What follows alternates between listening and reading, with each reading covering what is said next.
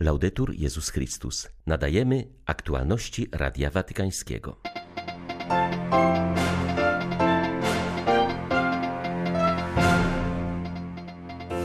Jezus nie boi się nawiedzić naszego serca.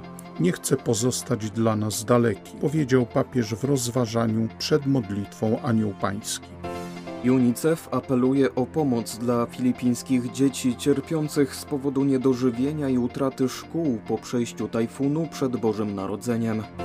Figura Matki Bożej Fatimskiej po pandemicznej przerwie ponownie wyruszy w pielgrzymkę po świecie. W ciągu najbliższych 12 miesięcy dotrze do 14 krajów. 2 stycznia witają Państwa Marek Krzysztofiak i ksiądz Krzysztof Ołdakowski. Zapraszamy na serwis informacyjny.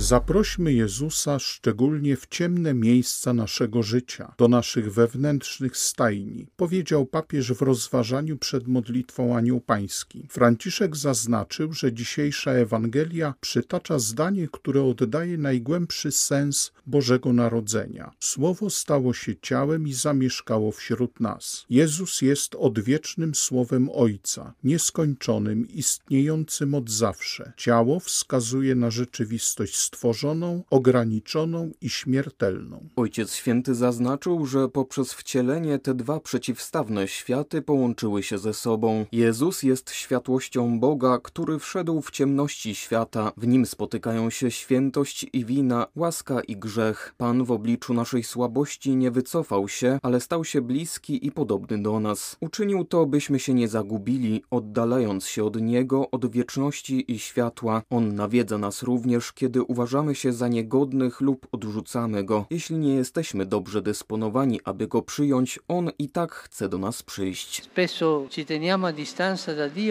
Często trzymamy się z dala od Boga, ponieważ myślimy, że nie jesteśmy go godni z różnych powodów. I jest to prawda, ale Boże Narodzenie zaprasza nas do spojrzenia na sprawy z Jego punktu widzenia. Bóg pragnie przyjąć nasze ciało. Jeśli Twoje serce wydaje się zbyt skażone złem, wydaje ci się nieuporządkowane, proszę, nie zamykaj się, nie bój się. On przychodzi. Pomyśl o stajni w Betlejem. Jezus tam się narodził, w tym ubóstwie, aby ci powiedzieć, że nie boi się nawiedzić twojego serca, zamieszkać w twoim niechlujnym życiu. To jest ważne słowo, zamieszkać. Zamieszkać jest czasownikiem, którego używa dzisiaj Ewangelia, aby wyrazić tę rzeczywistość. Wyraża ona pełne dzielenie się, wielką zażyłość, tego chce Bóg. Chce zamieszkać z nami, chce zamieszkać w nas, nie pozostawać dalekim. Vuole abitare in noi, non rimanere lontano.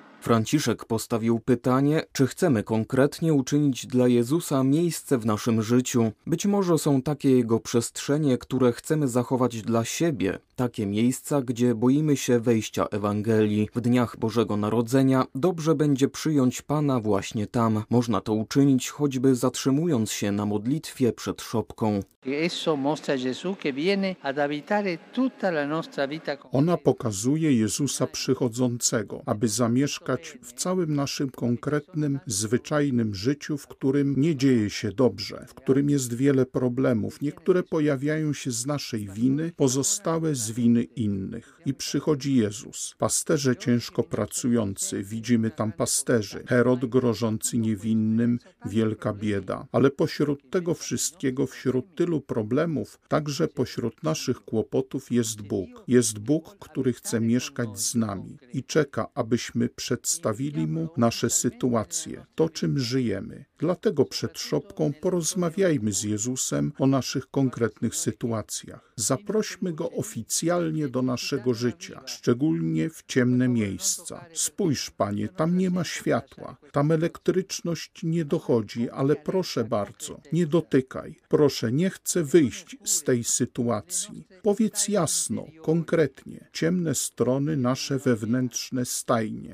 Powiedzmy Mu bez lęku o problemach społecznych i kościelnych naszych czasów, także o problemach osobistych, również tych najbrzydszych. Bóg uwielbia mieszkać w naszej stajni. Dio ama abitare lì. La nostra stalla. Po modlitwie Anioł Pański papież pozdrowił wszystkich obecnych, wiernych Rzymu i pielgrzymów z Włoch oraz innych krajów. In questa prima domenica dell'anno W tę pierwszą niedzielę roku ponawiam dla wszystkich moje życzenia pokoju i wszelkiego dobra od Pana. W radosnych i smutnych momentach powierzajmy się Jemu, który jest naszą siłą i naszą nadzieją. I nie zapominajmy, zapraszajmy Pana, aby zagościł w nas, aby przyszedł do naszej rzeczywistości, może brzydkiej, jaką jest, jak stajnia. Panie, nie chcę, abyś w nią wchodził, ale spójrz na nią, bądź blisko, zróbmy to. stai vicino. Facciamo questo.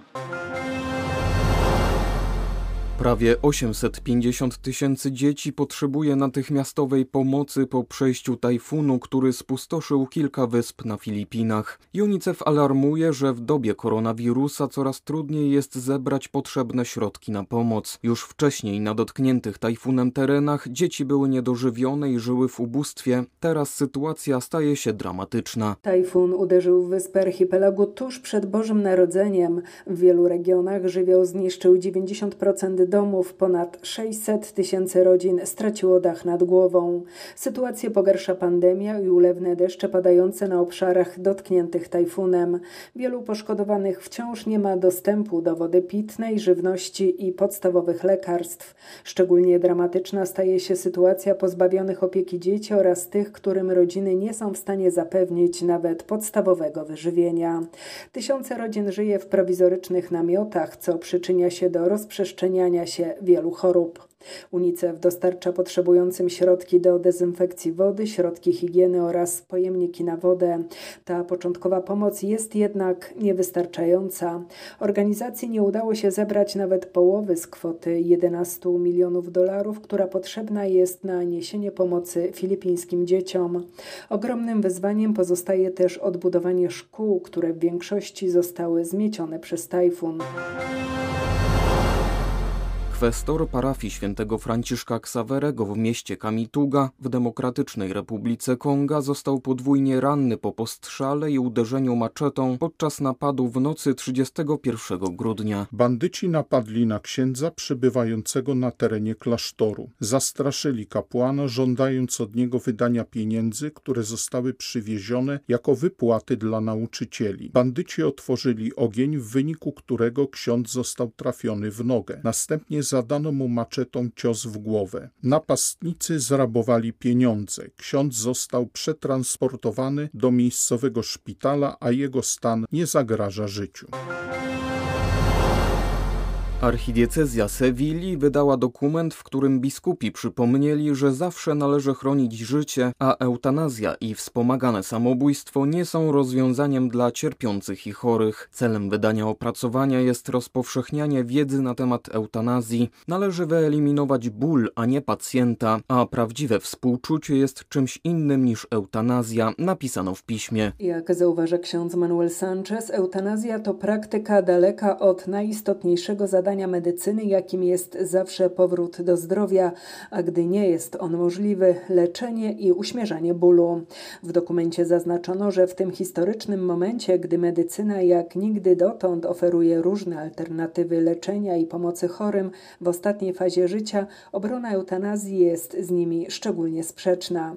Celem dokumentu jest także wytłumaczenie, czego naprawdę potrzebują cierpiący stojący u kresu życia, a mianowicie towarzyszenia, ochrony i pomocy, aby móc stawić czoło swojej sytuacji z nadzieją oraz otrzymać kompetentną i ludzką opiekę oraz o zapewnienie pociechy duchowej. Dokument podkreśla, że w Hiszpanii brak jest prawdziwej debaty społecznej na temat eutanazji i wspomaganego samobójstwa, natomiast prowadzone są kampanie propagandowe na ich rzecz. Doświadczenie kliniczne wystarczająco pokazuje, że rozwiązaniem nie jest eutanazja, podkreśla dokument, lecz odpowiednia ludzka i profesjonalna opieka paliatywna.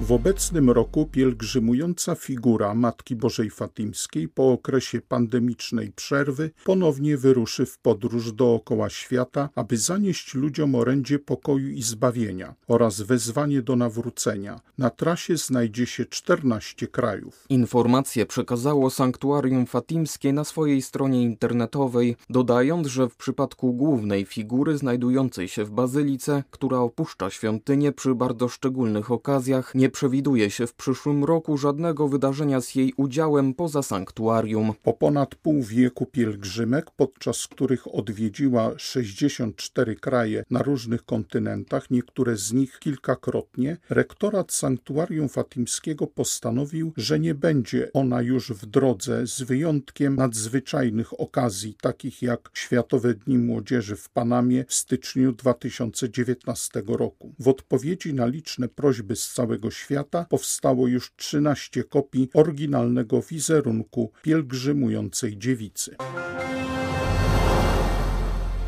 Korona, naszyjnik i dwa pierścienie zostały skradzione przed trzema dniami z obrazu Matki Bożej Orędowniczki Chorych, znajdującego się w sanktuarium maryjnym w Taranto, południowo-wschodnich Włoszech. Arcybiskup Taranto, Filippo Santoro, określił kradzież jako tchórzliwy czyn, który powoduje wielki smutek. Musimy wykorzystać tę chwilę, aby udoskonalić naszą pobożność maryjną, stwierdził duchowny. Obraz Matki Bożej jest kopią ikony Salus Populi Romani. Wszystkie przedmioty wykonane z metalu były umieszczone na biżuterii namalowanej na obrazie. Ich odpowiedniki wykonane w złocie i innych metalach szlachetnych są przechowywane w bezpiecznym miejscu. Podczas specjalnej modlitwy w kościele arcybiskup Santoro powiedział, że jest bardzo zasmucony, ponieważ jest to haniebny gest, mimo że Matka Boża bez klejnotów jest teraz jeszcze piękniejsza. Zachęcił wiernych, by incydent stał się okazją do większego zawierzenia Maryi. Dochodzenie w sprawie kradzieży prowadzone jest przez odpowiednie służby z Taranto. Podczas usuwania biżuterii obraz nie został uszkodzony. Rektor sanktuarium, ksiądz Emanuele Ferro, wskazał, że mimo iż wierne kopie wotów mają wartość czysto dewocyjną, to są one znakiem przywiązania mieszkańców do Matki Bożej i świadectwem zanoszonych błagań o dar zdrowia. Z tego powodu, jak podkreślił, wspólnota chrześcijańska jest bardzo zraniona tą świętokradczą kradzieżą. Chão.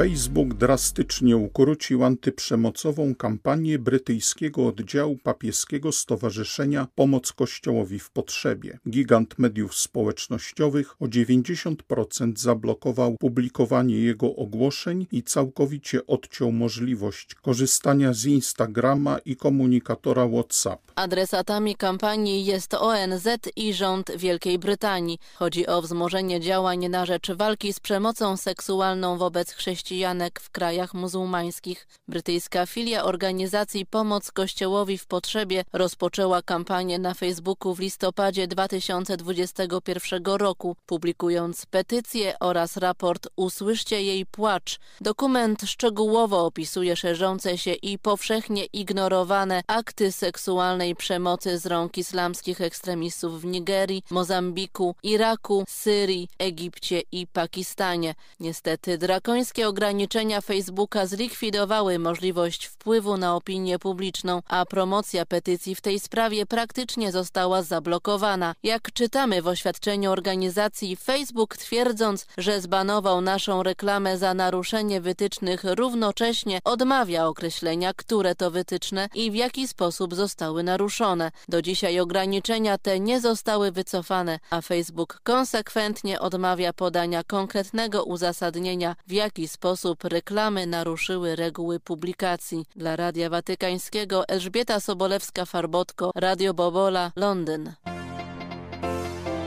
Były to aktualności Radia Watykańskiego. Laudetur Jezus Chrystus.